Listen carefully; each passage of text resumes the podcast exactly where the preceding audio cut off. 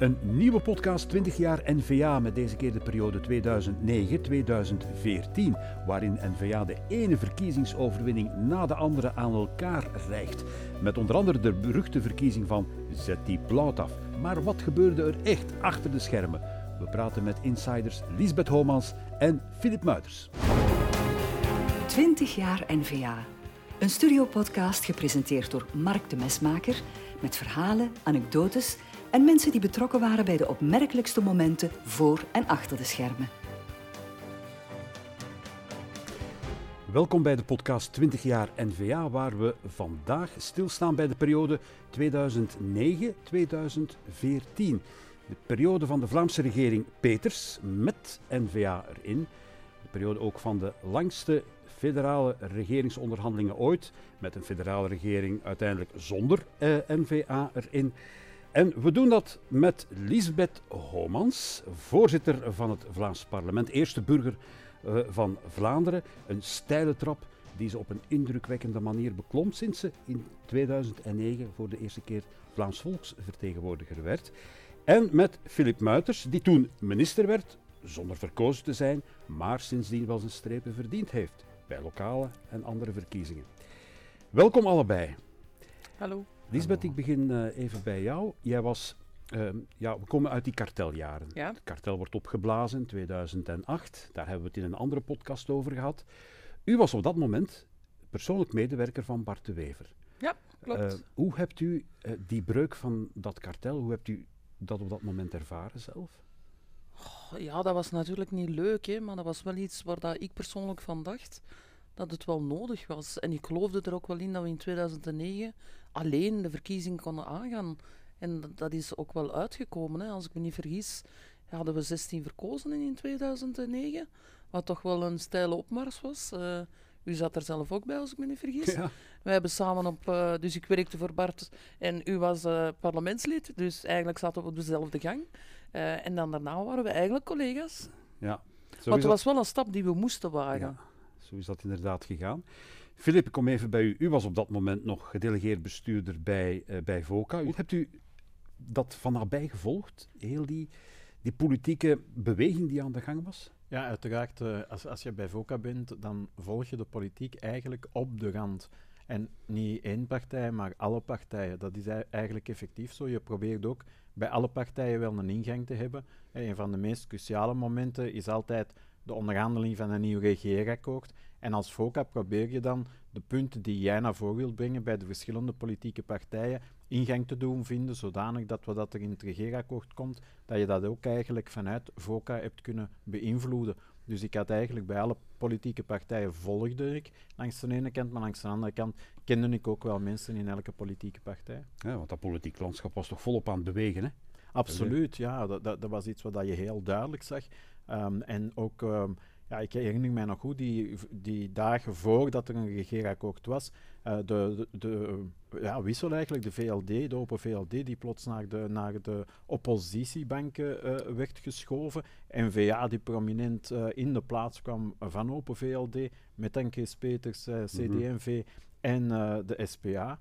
Uh, op dat moment nog, ja, dat was iets wat we van dichtbij volgden en waar ik uiteraard als FOCA opnieuw probeerde van welke punten kunnen we via welke partij naar een regeer regeerakkoord brengen. Ja, dat was uw opdracht uh, op dat moment.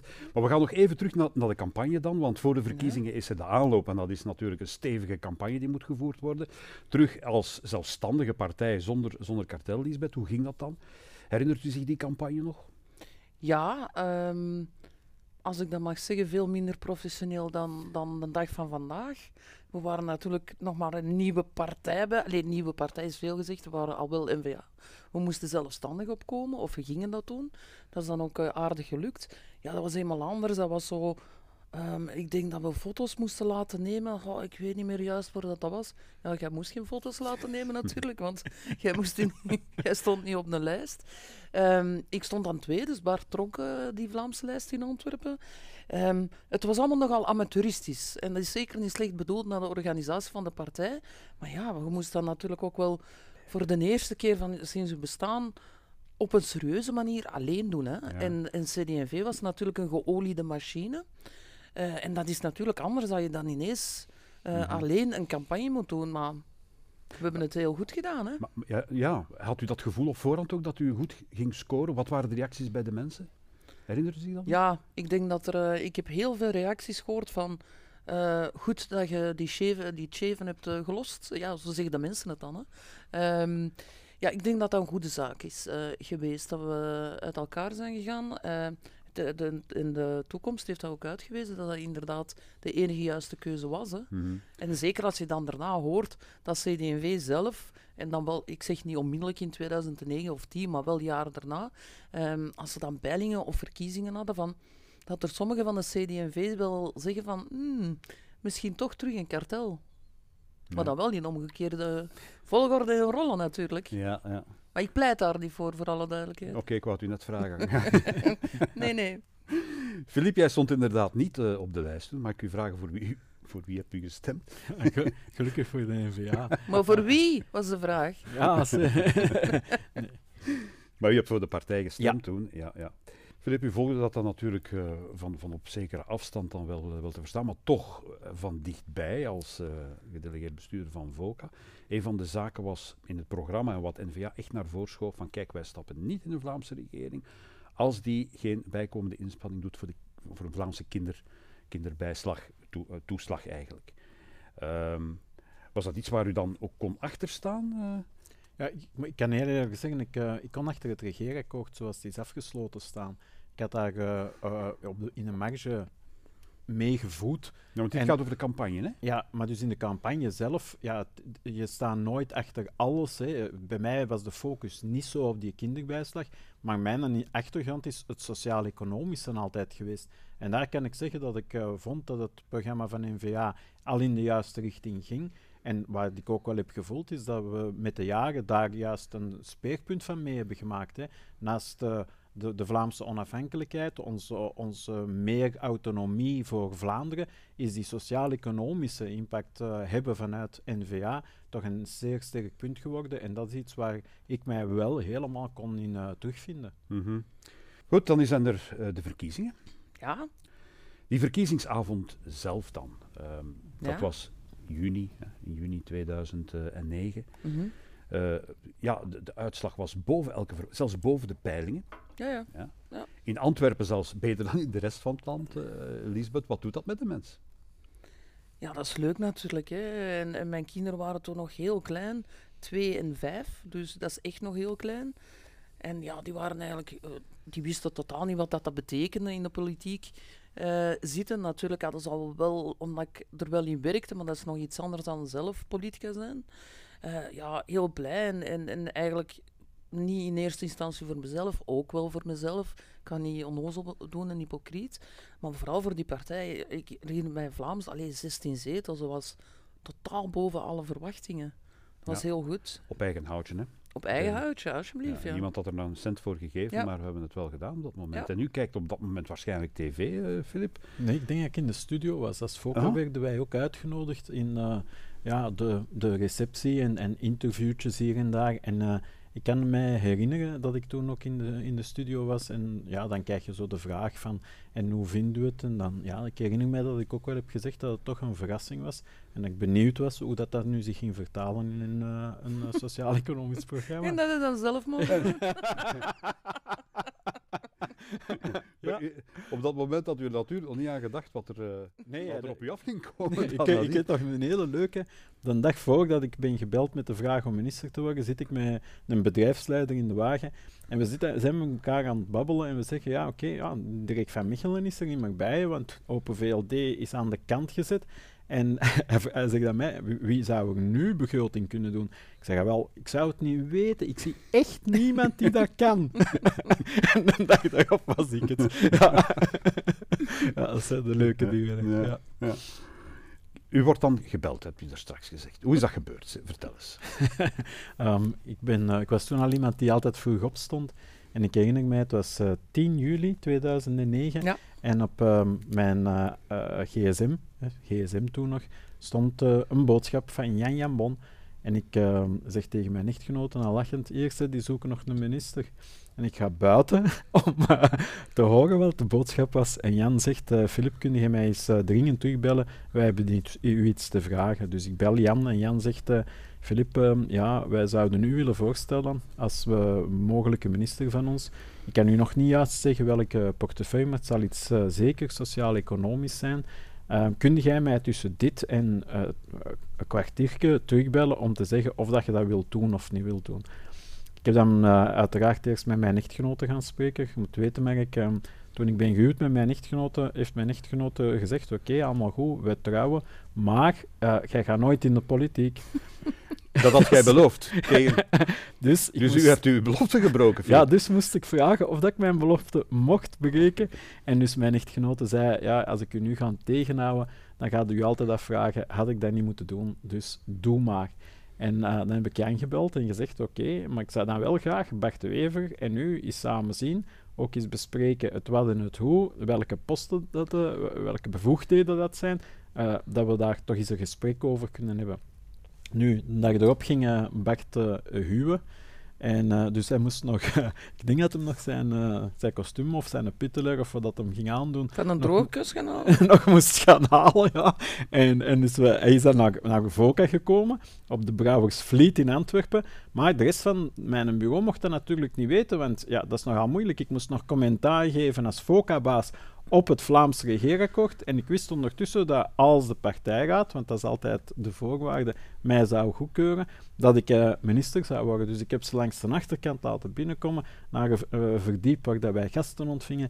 En daar heb ik dan uh, eigenlijk voor de eerste keer Bart live gezien. En hebben we een hele goede babbel gehad, die dan is afgesloten met oké, we gaan u voordragen, maar er is geen zekerheid. Bij ons is het echt zo, partijraad heeft daar het laatste woord in. Ja, en dat is ook wel zo. Hè. Partijraad is het parlement van de partij en daar wordt de beslissing genomen, nergens anders. Hè. Dat was ook uh, absoluut. En ik herinner me dat dat inderdaad redelijk lang heeft geduurd. Um, de anekdote gaat ook dat Filip er in uh, roze auto is aangekomen. hij ontkent, hij ontkent. ja, ik weet het, dat wordt altijd verteld, maar ik geloof Filip als hij zegt dat dat niet waar was. Want het was wel een lelijke kleur, hè? Nee, ik vond het een heel schoon kleur, ja, maar wel speciaal voor Welke de auto. kleur was het? Ja, was dan? Ja, zo uh, groen, groen, uh, groen goud. Ja, allee, dat is toch even erg dan roos. Daar geef ik u gelijk in. in ieder geval eerst zitten met het partijbestuur samen en, en, en Filip wordt dan uh, voorgedragen. Er waren, allee, de meeste kenden wel Filip, maar allee, kinderen hadden er al veel van gehoord, maar nog nooit gezien. Um, dan die partijraad, ik herinner mij ook nog dat dat redelijk lang geduurd heeft. En dat ging zeker niet over de persoon van Filip, maar we hadden natuurlijk ook maar twee ministers. Hè? En Geert was een certitude. En dan, ja, die tweede dan, ik denk dat het vooral te maken heeft, dus niet over de persoon van Filip, maar over van, alleen we hebben nu twee ministers, we hebben het als partij zo goed gedaan. Heel veel mensen hebben goede persoonlijke scores gehaald. En je gaat nu eigenlijk dat mandaat geven aan iemand die zelf niet is opgekomen. Dus dat stond eigenlijk los van Filip. Um, en dan heeft uh, Filip, denk ik, jij zit dan u moeten komen voorstellen ja, hè? Uh, voor die zaal. Ik denk dat dat rond 11 uur Ja, redelijk laat, was. redelijk laat. En ik herinner ja. mij ook heel goed. Ik kwam uh, binnen en de eerste die ik tegenkom was Jan Peumans. Die stond in de gang en Ach, niet in de ja, zaal. Ja. Dus ik ben naar Jan gegaan. Ik zeg, proficiat, ik heb gehoord dat u voorzitter van het parlement was. Maar ik wist niet dat, dat Jan het er toen nog wat moeilijk mee had.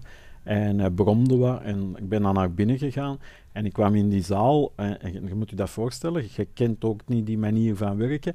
En ik had zo het gevoel van, oh, wat is dat hier? Eh, heel volk, hè, want er Ja, zit, er zit ja, meer ja. dan 100 man of zo. Meer. En eh, Die kijken nu allemaal die kijken aan. nu aan. En eh echt een warm onthaal was dat niet. Hè? Eh, dat was niet met applaus of zo, want ze kenden mij niet. En dan moest ik op het podium komen, mij voorstellen en zo. En ehm, dan heb ik wel op een bepaald moment begonnen dan vragen, voelde ik wel een klik van, ja, ik heb de indruk dat die zaal eh, mee is. En dan moesten Geert en ik eh, uit de zaal. En eh, dan moest er gestemd worden en dan werden wij teruggeroepen. En dan was dat oké, maar ik was nog altijd de wit konijn, hè, want de, pers wist ook niet dat ik ging voorgesteld worden. En als dan alles goedgekeurd was, ik denk dat, dan was het 11 juli, Het was s morgens één, één uur of zo, denk uur, ik. één uur in de ochtend, eh, zijn we dan de, aan de pers voorgesteld. En eh, dat was aan Bart, eh, Jan Peumans als voorzitter van het parlement, Geert en ik. En allee, ik herinner mij nog goed, dat was dat dan boven in de Montil in uh. En ja, dat, dat zijn zo momenten dat je je afvraagt van, wow, wat, wat gebeurt er allemaal? Hè? Dat was voor mij wel echt nieuw hoe dat, dat gebeurde. En dan had ik nog um, een van mijn kinderen, mijn, mijn oudste, mijn dochter was in Amerika. En ik dacht, ja, ik moet die nu toch wel bellen. Want als, als die nu langs de radio gaat horen dat de papa minister is geworden. Dus ik bel naar mijn dochter en onze Lien pakt af en zegt: Papa, jij weet niet hoe duur dat, dat is, zeker naar Amerika bellen? en ik vertel haar: Ja, ik ga minister worden. Wat? Jij? voilà, maar dus dat zijn de plezante dingen in het leven. Ja, ja. ja. Goed, um, dat regeerakkoord. U, u, u, werd dan minister, maar had u dat regeerakkoord eigenlijk ook gelezen? Ja, ja uiteraard. Uh, ik had dat ook goed gelezen en ik weet ook, uh, het, het, was, uh, mogen niet vergeten, 2008 is het jaar van de bankencrisis. 2009 zijn die verkiezingen, maar het is eigenlijk een, een sfeer van crisis op economisch vlak, zeker. Ik kan u ook zeggen, als minister van Financiën en Begroting, het eerste ding dat ik heb moeten doen, is een lening van 2 miljard aan de KBC tekenen. Uh, dus dat is om de, de, context van toen te, te, schetsen. En een van de sterke punten in het regeerakkoord was dat we op uh, heel korte termijn terug naar een begroting in evenwicht gingen gaan. En dat was uh, iets waar ik 100% kon achterstaan. Ik zei daar straks al van, ja, wie ging er minister van Begroting worden? Ik mocht dat dan worden. Ja, dat was wel voor mij een van de belangrijkste was punten. een bezorgdheid ook van. Ja, ja, ja, en een van de belangrijkste punten uit dat regeerakkoord. Om daarop in te zetten en daar mm -hmm. iets voor te doen. Ja. Hebt u eigenlijk meegewerkt aan dat uh, regeerakkoord? Hebt u mee onderhandeld, Lisbeth? In 2009 eigenlijk nee. Nee, nee. nee, nee. De andere jaar, 2010 wel, 14, 19, maar nee, 9 niet. Ja. Nee. Hoe is dat eigenlijk gegaan dat, uh, dat de VLD dan uh, aan de kant is gezet? En in 2009? Keuze, ja, en, en, de keuze op, op SP, op SPA toen ge, gevallen is? Nee. Nee, ik denk dat de keuze dan op NVA is gevallen. Ja, ik denk dat eigenlijk, uh, als, als ik het mij ja. goed herinner, dan uh, was er ook wat um, moeilijke relatie Frictie. tussen uh, Chris Peters en een, aantal, anders? en een aantal VLD'ers. En uh, op een bepaald moment, uh, SPA's, uh, met SPA waren er ook gesprekken en zijn wij in de plaats gekomen van de Open VLD. Ik denk dat het zo is gegaan. Ja. En dan heb je nog heel het verhaal van Frank van den Broeke erbij. Hè? Als ik me niet vergis, Caroline Genet was toen voorzitter Ja. van Ja. SPA en die heeft een deal gesloten met Mart. Ah ja, voilà. Ja. Nou, Ja, ja. we wiepen de VLD, allee, ja, VLD heette ze toen nog, denk ik.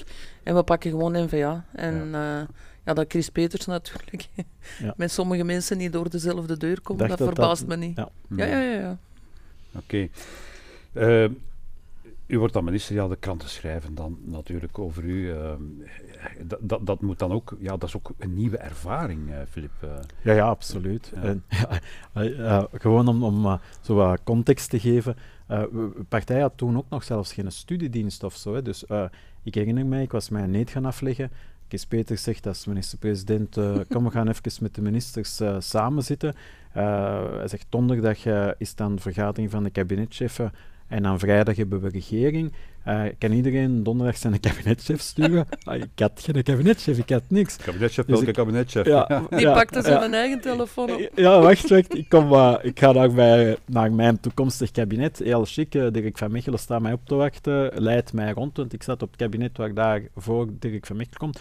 Komen aan zijn bureau, een megatafel, en er ligt zo op vier rijen klas, klasseurs, eh, met, eh, die moeten getekend worden met documenten en zo. En hij zegt, ja, zeg maar, Filip, breng nu medewerkers maar mee binnen, hè. Ja, medewerkers, ik had geen medewerkers. Dus iedereen is buiten, die telefoon begint te rinkelen, en die staat op een antwoordapparaat, dit is het kabinet van Dirk van Mechelen, en ik wist niet dat ik dat moest afzetten. Ik moest er blijven zitten aan de ingang, want er werden bloemen gebracht voor mij, en er was niemand anders voor die aan te pakken. Dus die zat gewoon te aan het Ik zat aan het onthalen de eerste twee dagen. En dan Bart gezegd, Bart, stuurt mij iemand. Want ik moet nu toch... allee, we moeten, ik moet iets kunnen doen, allee, dat we kunnen beginnen. Zo, ja, maar ik heb hier iemand die toch niet meer graag... eh, op de partij werkt, ik zal die eens langs sturen. Nu, dat was Nadia ja, ja. En die zijn als eerste begonnen eh, op mijn kabinet eh, als mijn persoonlijke medewerker. En dan zijn we zo ja, begonnen met ook mensen te zoeken. Ik ben daar ook heel vrij in gelaten door Bart. Eh, ja, als je, ik had veel bevoegdheden. een heel klein kabinet. Dus ja, je moet daar echt toppers in zoeken. En uh, ik denk dat ik wel een mooi kabinet heb kunnen samenstellen. Dan. En Nadia Sminato, voor de, voor de duidelijkheid, is nu zelf ook parlementslid. Hè? Ja, ja, ja. En al uh, de en tweede keer zeker. Tweede, en Pieter, Pieter Bruin was, was er ook bij. Hij was aan mijn woordvoerder. Dus ja. Het is natuurlijk een moeilijk, maar dat, dat is denk ik uh, ergens normaal dat, dat het een moeilijke start is, of een start met hindernissen. Kunt u eens heel snel antwoorden? Hoeveel is uh, 72, 72 plus 35? ja, 107. Maar voor de rest, uh, ja, dat is dus eigenlijk het meest idiote. Hè. Ik, ik, kan, ik kan oh, je ook vertellen hoe dat, dat, is gekomen. Dus ik ben iemand die, die zeer sterk is in, in rekenen. Je mocht mij ook vierkantswortels en zo vragen. Maar um, op dat moment, en uh, Pascal uh, Smets zat toen als minister van Onderwijs mee in de Vlaamse regering. En uh, uh, ik had een aantal cijfers in mijn hoofd. En hij komt net voordat ik plenair binnen ga, komt hij mij zeggen: Zeg Filip, ik heb toch dat en dat. En ik zeg: uh, Ja, ja, Pascal, dat is in orde. Maar dat was verkeerd. En dus ik had ineens plots verkeerde getallen in mijn hoofd. En op het moment dat ik tegen Sven, Sven Gats reageer, nogal hevig, ja, zitten die verkeerde getallen in mijn Nogal hevig. Iedereen kan tellen. die weet dat, dat. En dan zijn hij een compleet verkeerde getal. En dan zie je zo, iedereen, dan zie je zo iedereen naar elkaar kijken. En ja, iedereen mag een keer te lachen. Ja, en ik ben mee, ik heb meegelachen. En ik weet ook nog, ik kom buiten en ik vraag aan mijn uh, perschef, uh, Piet de Bruin. Ik zeg, uh, Piet, gaan ze dat oppikken, denkt u? om mijn naïviteit op dat moment toch nog even te onderstrepen. En of ze het opgepikt hebben natuurlijk. Het is een beetje blijven achtervolgen. Het was op dat moment inderdaad een hilarisch moment, een verspreking ja. Maar, ze, ze, het is maar dat is jaren, hè, dat is vandaag is dat nog op Twitter. Maar ik heb, allee, na een tijd moeten daar gewoon mee om leren gaan. En ik weet nog als ik uh, dan ergens in, uh, ten velde naar een, uh, naar een meeting moest op een avond. En de, de moest, dus ze moesten ergens stellen. Dan zei ik altijd van, ah, als je wilt kan komen helpen. Moet er zelf ja, dan begin, ja. begint iedereen te lachen, dus je moet er eigenlijk zelf een, een joke van maken. Het is hem niet blijven achtervolgen, het is eigenlijk echt wel overdreven, vind ik. Maar ik, ik pak dat ook zo aan, zo van die dingen. Je moet er zelf mee lachen. Ja. Och ja, het was hilarisch, maar voor de rest onbeduidend. Maar ja, ja, ja, de minister van Begroting die niet kan tellen. Voilà, dat was eigenlijk uh, het verhaal. Ja. De verkiezingsavond 2010 dan. Uh, goed, we spreken dan over die federaal, maar dat was toch ook wel um, ja, historisch. Hè? De VRT onderbrak de speech van Marian Thijssen, die toen voorzitter van CDA Ah, dat was een zielig moment van Ja, die onderbrak die speech om over te schakelen naar de in, bij de intrede van Bart de Wever, toen ook weer in, ja. dat was, Terwijl dan Marian Thijssen eigenlijk, bij mijn weten, dik tegen haar goesting, die voorzittersrol van CD&V op zich heeft genomen, die wou dat eigenlijk niet doen. Die doet dat dan wel, oké, op haar eigen manier. Maar ik vond dat zo grof. Allee, ik vond dat natuurlijk wel goed dat NVA in beeld kwam. Maar ik vond dat dan zo grof om gewoon te zeggen, we schakelen over naar NVA, terwijl dat de Marianne Thijssen toch eigenlijk, ik denk dat dat ook de enige vrouwelijke lijsttrekker was op dat moment, maar ik kan mij vergissen, langs het Nederlandstalige kant. Hè. Um, hoe dat hij soms ook werd aangevallen en aangepakt in, in debatten. Ik maar, vond... maar het plezante was wel die intrede in de Climate ja, ja, ja, ja, ja. Dat herinner ik mij ook. Ja, plezant is veel gezegd. Je grokte er gewoon niet binnen. Ja, wel, ik ben niet van de grootste en zo. Ik herinner me dat we naar voren gingen. Maar je wordt op een bepaald moment afgesloten.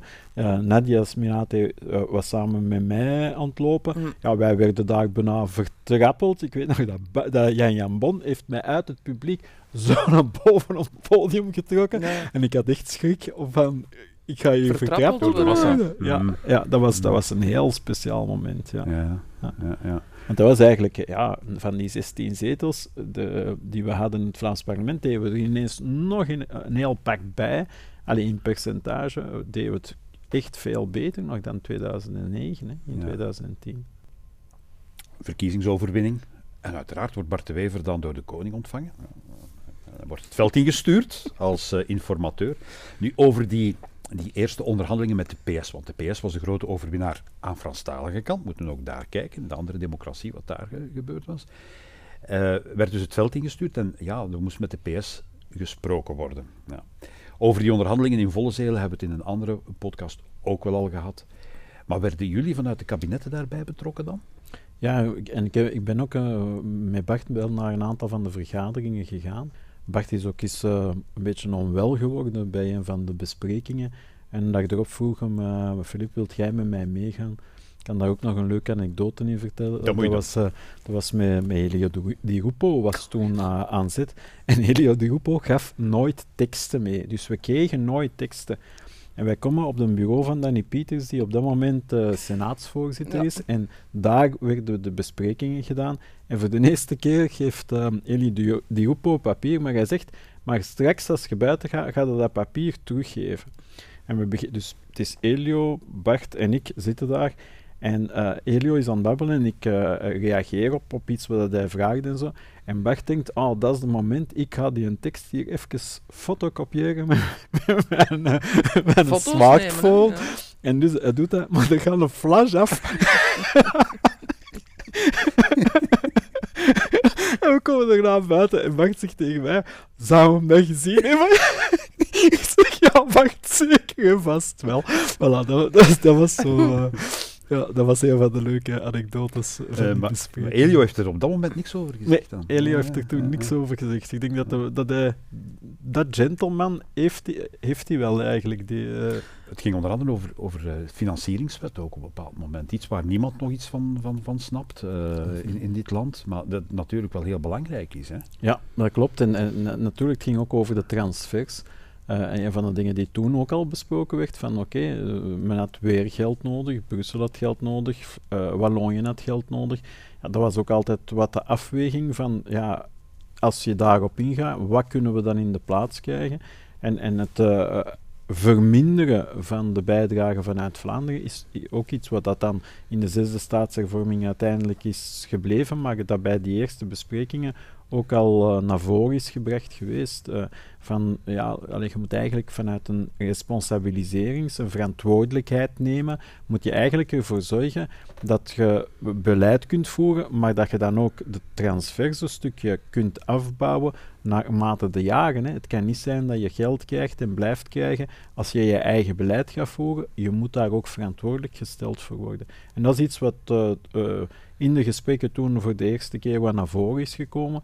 En dan, ja, niet op de beste manier, maar in de zesde staatshervorming toch wel een stukje vertaling uiteindelijk heeft gehad. Waar men ook altijd heeft geprobeerd om dan te zeggen van ja, maar we hebben dingen die de NVA ook voorstelde, hebben we in de zesde staatshervorming gestoken, wat soms wel waar was. Mm -hmm. Ja, je hebt het daar gezegd, responsabilisering is natuurlijk sleutelwoord. Ja, absoluut. Ik, ik denk dat dat... Ik heb geen enkel probleem dat iemand zegt, wij willen een links-economisch beleid voeren, maar, maar als dat niet lukt moet je zelf de gevolgen dragen. Uh, juist zoals wij dat moeten doen. Wij geloven van, uh, uh, naar een beleid waar dat je privé meer kansen geeft, waar je niet de overheid alles laat doen, waarbij je probeert drempels weg te nemen voor wil, wie wil ondernemen en mensen aan het werk brengen. Ja, als dat slaagt, goed, laat ons de vruchten ervan plukken. Als dat niet slaagt, moeten we op de blaren zitten. Maar welk beleid hebben wij? Als wij meer mensen aan het werk brengen, dan moet de federale kas minder werkloosheidsuitkering betalen. Dat klopt iets niet. Wij doen de inspanningen om de mensen te begeleiden naar een job. En iemand anders krijgt de vruchten van minder werkloosheidsuitkering te betalen. Dit systeem zit niet goed ineen. Mm -hmm. dat, dat, dat ziet het kleinste ja. kind. Hè. Uh, klein quizvraagje. Uh, wat hebben de datums 25 december 2010, 8 januari 2011 en 1 juni 2011 met elkaar gemeen? Het is bijna een sportieve vraag. Oeh. Dit, dit zijn datums waarop records zijn gebroken. De records van onderhandelingen? Eh, juist, ja, ja, ja okay. juist. Het eerste is het Belgisch record, ah. het uh, tweede is een Europees record, en dan het dat van Nederland, en dan het, het Dat was wel een hele moeilijke. Allee, zo moeilijk is dat toch niet. Nee. Maar, ik was echt aan, spo aan sport aan het dus het, het wereldrecord, ja. het, uiteindelijk het wereldrecord uh, regerings... Uh, regerings ja. Dus dit is, dit is, uh, dit is Belgium. Hè. Ja, ja. ja, ja maar en, en ik denk, voor alle duidelijkheid, Mike, dat dat naar de toekomst niet beter zal zijn. Tegendeel. We, we zien nu dat je in een situatie komt waar dat je uh, in België opnieuw lang hebt moeten onderhandelen, dat je eigenlijk een, bijna eh, een anti-regering krijgt. De twee grootste partijen hebben er niks, uh, niks mee te maken. Andere partijen met de zevende partij die een premier gaat leveren, met een minderheid in Vlaanderen die regeert. En, en als daar niet de minderheid is, dan zal er een minderheid in Wallonië zijn. Dit systeem klopt niet en het zal moeilijker en moeilijker worden om naar een regering te komen op Belgisch niveau. Dus dit heeft geen toekomst. Om niet te zeggen Ik denk onmogelijk. dat, ja, voilà, Mhm. dit heeft geen toekomst. En de toekomst is dat ieder zijn ding kan doen. Ja. 2012, dat is ook het jaar van de gemeenteraadsverkiezingen natuurlijk. Ook belangrijk altijd, eh, belangrijk moment ook voor, voor, voor Lisbeth, uiteraard ook voor, voor Filip. Maar we gaan even naar Antwerpen, Mhm. want dat, daar begint een nieuw hoofdstuk voor u toch ook, hè?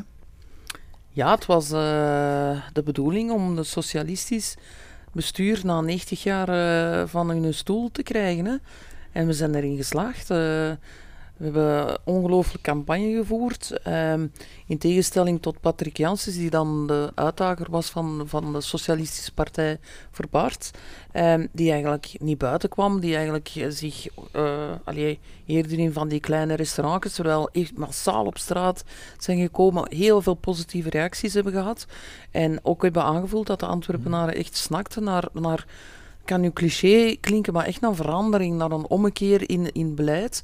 En ehm, ja, dat was ergens in oktober. Hè, eh, oktober dat, Tweede eh, weekend is dat altijd, hè? Ja, ja, ja, voilà, dat altijd, voilà. ja. Ehm, en dan, ja, wij zaten dan ergens verscholen in, in een hotel, want natuurlijk, elke, de media, media die volgen nu dan, ja, ze hadden ons dan natuurlijk wel gevonden waar dat we zaten. Dus wij moesten dan naar de Zuiderkroon in Antwerpen nog gaan, waar dat ons militanten allemaal samen zaten.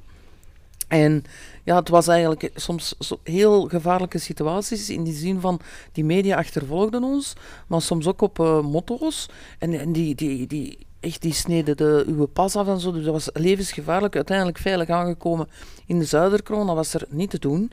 Dat was stampvol. Ehm, Bart wilde aan zijn speech beginnen, maar degene die dat eigenlijk de muziek bedie- bediende, had dat eigenlijk helemaal niet niet door en ook niet gehoord. En op den duur doet de, doet de Bart de legendarische uitspraak: zet die plaat af. Zet- en dan het ging dan nog verder. Zet godverdomme die plaat nu eens af. Welke onnozelaar stond er eigenlijk achter? Zo echt in het platste, platste Antwerps. En uiteindelijk gaat die plaat dan af. En dan, ja, eh, speech. En dan, ja, wij waren Zuiderkroon, als je Antwerpen niet kent, maar is eigenlijk niet zo heel ver van het stadhuis. Daar met een auto naartoe gaan zou het dus ook gek geweest zijn, want onderweg stonden ook veel mensen. Eh, heel de grote markt stond vol met mensen. Eh, dus wij hebben dat dan te voet gedaan, maar dat, dat was echt, ja, dat heb ik eigenlijk nog nooit meegemaakt. Het was een soort van mars. In plaats van een mars op Brussel in de jaren 60, was het nu een mars op Antwerpen in 2012. En, en overal kregen wij positieve reacties. En ik herinner mij ook nog zeer goed dat Bart daar op eh, het balkon is gedaan, eh, gaan staan. eh, en daar echt onder luid applaus is ontvangen. En dan hebben we nog even, ja, want er was een kartel tussen SPA en ehm, eh, CD&V. CD&V. Ehm, ja, die hadden dan een belofte gedaan. Allee, ja, je kent dat een beetje, dat moet dan twee weken duren om het geloofwaardig te maken. En dan heeft CD, CD&V zich losgemaakt van SPA en zo zijn we dan een coalitie kunnen starten. En u bent schepen geworden. Van eh, leuke bevoegdheden, van veel bevoegdheden. Ja. En ehm, sinds dat Bart en ik, ehm, en ik zeg niet dat aan onze twee personen lagen, maar sinds dat in ieder geval NVA ehm, in, dat, in dat college zat en daar de burgemeester had, was ineens daar een gemeenteraad, had nog nooit, of quasi nooit, twee dagen na elkaar geduurd. Nu was dat constant. Ter Zaken was daar, en VTM-nieuws was daar live, VRT was daar live. Dat was dus constant, hè, tot de verkiezing van 2014. Hè. Dat was echt ongelooflijk, dat hadden ze nog nooit meegemaakt. Maar ik vond dat heel leuk, hè. ik werd altijd uit mijn kot gelokt, maar ik ging er dan altijd keihard tegenaan. Ik vind dat leuk. Ik hou van een pittig debat, zolang dat het beschaafd blijft. Mhm. Dat mag, hè? ja. Hebt u daar uw steentje kunnen verleggen dan, als schepen? Ja, ik heb er toch wel, eh, wel wat zaken kunnen realiseren. Ja. Allee, die fusies van die woonmaatschappij in Antwerpen. Ik heb daar eh, in het OCMW toch wel een en ander, want ik was ook OCMW-voorzitter, kunnen reorganiseren. Ehm, ja, absoluut wel. Ik ben daar eh, redelijk tevreden vertrokken, in de zin wat dat beleid betreft. Ehm, Maar ik heb dat altijd wel een heel leuke periode gevonden. Dus dan ben ik iets minder vertrokken, eh, gelukkig vertrokken, als u begrijpt wat ik wil zeggen. Ja, en u Dus moest ik- het combineren met een parlementair mandaat. Ja, wat dat niet altijd evident is, wat, wat zijn voordelen heeft. Dus ik was ook schepen van wonen. Ehm, ik zat in de, in commissie Wonen en Energie onder andere. Ja, dat heeft zijn voordelen. Hè. Je kan daar echt... eh, en ik, heb, ik zeg altijd van een goede parlementslid is iemand die niet leeft in de waan van de dag, maar die wel studeert op dossiers en dossiers opbouwt, om daarmee ook nieuws te kunnen maken in plaats van het nieuws te achtervolgen. En door, dat, door de combinatie van de twee kon je dat eigenlijk perfect. Je had eigenlijk ervaring op het terrein, namelijk in Antwerpen, wat toch een grote stad is. eh, en tegelijkertijd kon je eigenlijk een degelijk dossier opbouwen door constant de bevoegde minister te interpelleren, te ondervragen over bepaalde zaken. En je had een goed dossier, je ging ermee naar de media en je kreeg dat wel deftig verkocht, maar je, je maakte op dat moment zelf nieuws, Mhm. in plaats van het nieuws achterna te rollen. We naderen het einde van onze periode, maar toch nog een belangrijke mijlpaal was februari 2014. Er werd al lang over geschreven, al lang over gepraat, maar eindelijk is het dan zover. Eh, De NVA en zijn confederalisme. En eh, uiteindelijk wordt het dan uitgeschreven Mhm. eh, en wordt er een con- over gecongresseerd. Wordt het helemaal uitgewerkt ook. Waren jullie aanwezig? Uiteraard, op dat, Ja. dat congres ook. Ja, ja. Het was in Antwerpen, in Ja, de ja, expo, in de het voormalige ja. bouwcentrum. Ja. Er was geen nog? andere zaal die, die groot genoeg was. Nee, om nee, om inderdaad. Al die mensen, ja. Ja. Ja. Ja, ik, heb- maar ik herinner mij vooral de sfeer die daar toen hing. Die zaal was bomvol. Ja. En, en de sfeer die daar eh, uitgestraald werd, dat, dat was eigenlijk eh, enorm. Eh, je, je voelde, die mensen stonden allemaal samen achter eenzelfde doel. Eh, sterk uitgewerkte teksten, maar stevige discussies, want we zaten in Maar verschillende dat is eigen groepen. aan onze partij. hè. Absoluut. Maar Stevige discussies, maar Mhm. naar buiten toe wel altijd e- enig. Allee, dat we het eens zijn met elkaar. Ja, amendementen die nog besproken werden. ehm, dat was voor mij eigenlijk mijn eerste groot congres met NVA. En ik vond dat, dat, was, dat is zeer democratisch opgevat. Iedereen krijgt zijn kans om dingen te zeggen. Er zijn nog eh, wijzigingen aan de teksten die waren ingediend, zijn effectief gebeurd daar. En dan dat slot waar dat iedereen in die zaal zit en waar dat de één voor één wij op het podium kwamen. En allee, dat, dat is een, een gevoel, dat vond ik eh, ja, zeer sterk. Daar, daar, daar hebben we met kracht laten zien van kijk, dit is ons programma op dat vlak en laat ons daar eh, nu maar werk van maken. Ja, ik hoor zoveel passie. Waarom bent u geen minister meer? Nee, ik, ik vind, dat, ik, ik vind niet, niet verstandig van dat te lang te doen. Uh, je kunt effectief volgens mij een Mhm. termijn te lang doen. Ik heb dit tien jaar gedaan. Dit vraagt ook iets van, van iemand. En uh, dat vraagt ook van, van uw gezin het een en ander. Je bent weinig thuis, je bent uh, publiek figuur. Dat is niet alleen in de week, dat is niet alleen s'avonds. Dat is uh, van morgens heel vroeg. Ik stond om tien à vijf op om eerst nog wat te fietsen. En dan de voordat ik ochtend begon. aan de lijn te krijgen. Ja, en, en je komt laat thuis, maar je hebt ook de weekenden, zeker als minister van Sport, eh, met passie. Ik heb alle sporten gaan, gaan bekijken. Ik denk niet dat er eh, een sport is die ik heb gemist. Ik wou dat ook doen. Eh, ik volgde dat dan ook nog allemaal. Ja, dus dat vraagt heel veel. En ik, vind, ik heb dat tien jaar gedaan, met passie, met goesting. Maar dan is dat goed geweest en ik voel mij goed in de rol die ik nu heb. En dat was een bewuste keuze om het niet meer te doen. Ja, absoluut. absoluut ja. Ja. Eh, over gesproken en eh, ook met Bart over gesproken. En, en ja, voor mij, eh, allee, ik doe eigenlijk graag wat ik nu doe. Ik voel mij zo'n klein beetje al ehm, ja, de Nestor een beetje in, in het Vlaams parlement. Je bent ook Eh, een goede ben- voorzitter. Hè? Absoluut. maar ook eh, de- die jongeren, die, allee, de jongeren wat Ja, de begeleiden. jongeren. De, daar, ja. daar, daar raad aan geven, die ehm, teksten eens nalezen die, die ze maken. Allee, ik voel mij er wel goed bij. En dat dan combineren met nog een aantal andere dingen, dan, dat is leuk. En toch iets meer tijd terug voor het gezin. Ja. Nu, 2014, de kiezer heeft, heeft N-VA wel beloond voor die regeringsdeelname. Hè? Het, was, het was ook weer een, eh, een Ja. prachtig resultaat, ook voor uzelf. Ja, ik denk dat we toen van 43 zetels hadden. Ehm, ja, voor mij was dat inderdaad een prachtig resultaat, maar in eerste instantie voor de partij. Ehm, ja, het vervelende was wel een beetje dat... ehm, ja, ik, moest, ik woon nu toevallig in dezelfde kieskring dan uh, Chris Peters. Alhoewel ik niet weet waar dat hij momenteel woont, want dat is altijd onduidelijk. Dat is een beetje onduidelijk. Ja, dat is altijd onduidelijk. Maar enfin, toen woonde die in Antwerpen. Um, ja, en als men dan de vraag stelt, en ook aan Bart, van ja, bent u kandidaat minister-president en je komt uit tegen de huidige minister-president, is het natuurlijk heel moeilijk om te zeggen van nee, uh, ik ben dat niet. Um, maar ik was dat helemaal niet. Ik had totaal niet die, die behoefte, laat staan dat ik dat wou doen. Uh, ik wou gewoon, no, allee, eventueel, hè, want allee, je kunt wel verkiezingen winnen, maar de posten worden daarna pas verdeeld.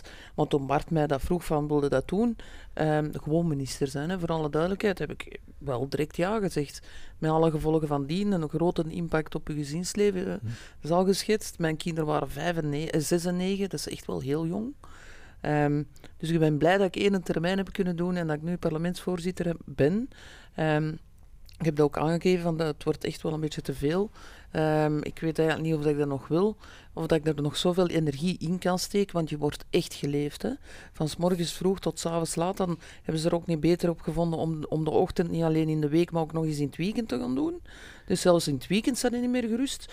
Uh, tussen 7 en 9. Ja, maar ja, dat is gewoon Zes. zo. 6 en 9, ja. Dus is weekend 7, ja. ja. Het weekend 7. Ja. Um, dus allee, ik ben ontzettend gelukkig met hetgeen dat ik nu heb. En ik ben ook ont ontzettend uh, gelukkig met het feit dat ik uh, toch in, zeker in 2014, maar ook in 2019, de partij toch wel een ste mijn steentje heb kunnen bijdragen aan de overwinning van de partij. En je doet dat heel goed. Ik denk dat we daarmee kunnen, kunnen besluiten. Ook. Ik, ik heb er enorm van, van genoten van dit gesprek. U zei er net, uh, je wordt geleefd, maar ik onthoud toch vooral dat u allebei ook wel geleefd hebt en nog altijd leeft voor dat mandaat met passie, volhoudend uh, en uh, uh, vooral ook eerlijk. En dat is de politiek waar N-VA voor staat. Ook gedragen natuurlijk door zoveel lokale mandatarissen, ook medewerkers, leden en bestuursleden. Ga zo maar door. Ik maak graag een afspraak voor onze volgende podcast natuurlijk, 20 jaar N-VA.